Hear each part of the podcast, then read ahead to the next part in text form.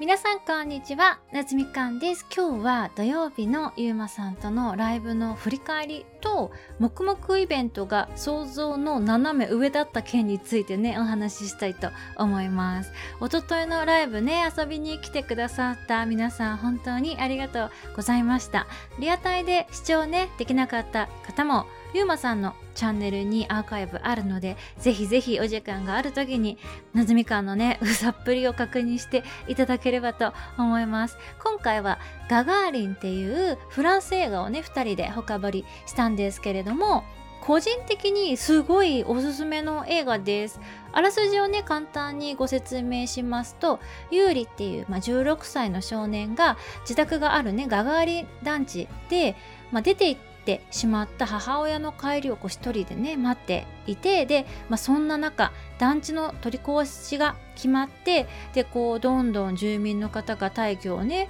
していく中有利は団地に残って、まあ、とあるミッションを遂行していく点々点みたいなねお話でしてゆうまさんとの深掘りライブでもお話ししたんですけれどももうねとにかくエモい映画なんですよ。ストーリーだけじゃなくて映像とかね音楽とかもう全部ひっくるめてエモいです。あとはねもちろん登場人物もみんなとても魅力的ではあるんですけれども実在するそのガガーリン団地がすごく素敵に撮られているんですよね。人物たちよりも団地の存在感がすごいね大きい映画です。普段ハリウッド系の映画とかをよく見ている方にはちょっとこう淡々とした映画でじれったく感じてしまうかもしれないんですけれどもゆったりとした、まあ、それこそドライブ・マイ・カーとかが好きな方にはね、ぜひおすすめしたい映画でございます。ゆうまさんとの映画深掘りライブはね、これからも定期的に開催予定でございますので、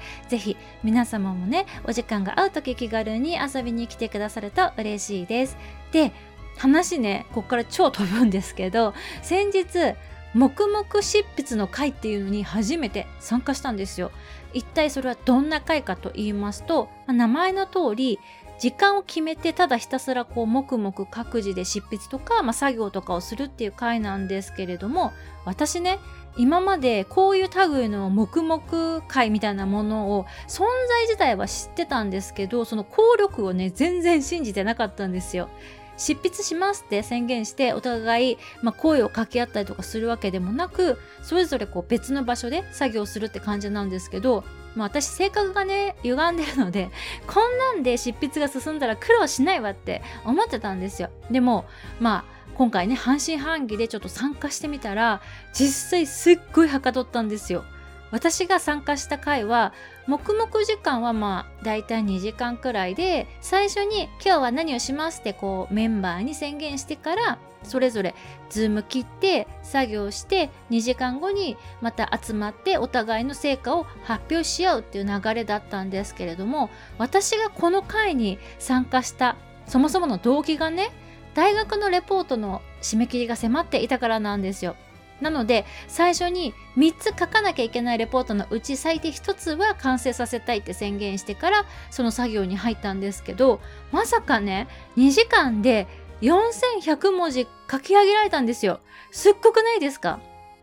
でなんでこの回に参加しただけでこんな執筆がはかどったんだろうっていうのを考えてみたんですけどね。これってアファメーションの力なのかなと思いました。アファメーションテーマ簡単にお伝えするとなりたい自分にまふさわしい文言を作って何度もこう言ったりとか見たり聞いたりすることで自分自身に健全な思い込みを作るっていうことらしいんですけどこの健全な思い込みがものすごいパワーを秘めているというのを今回実感いたしました。やっぱり何事も体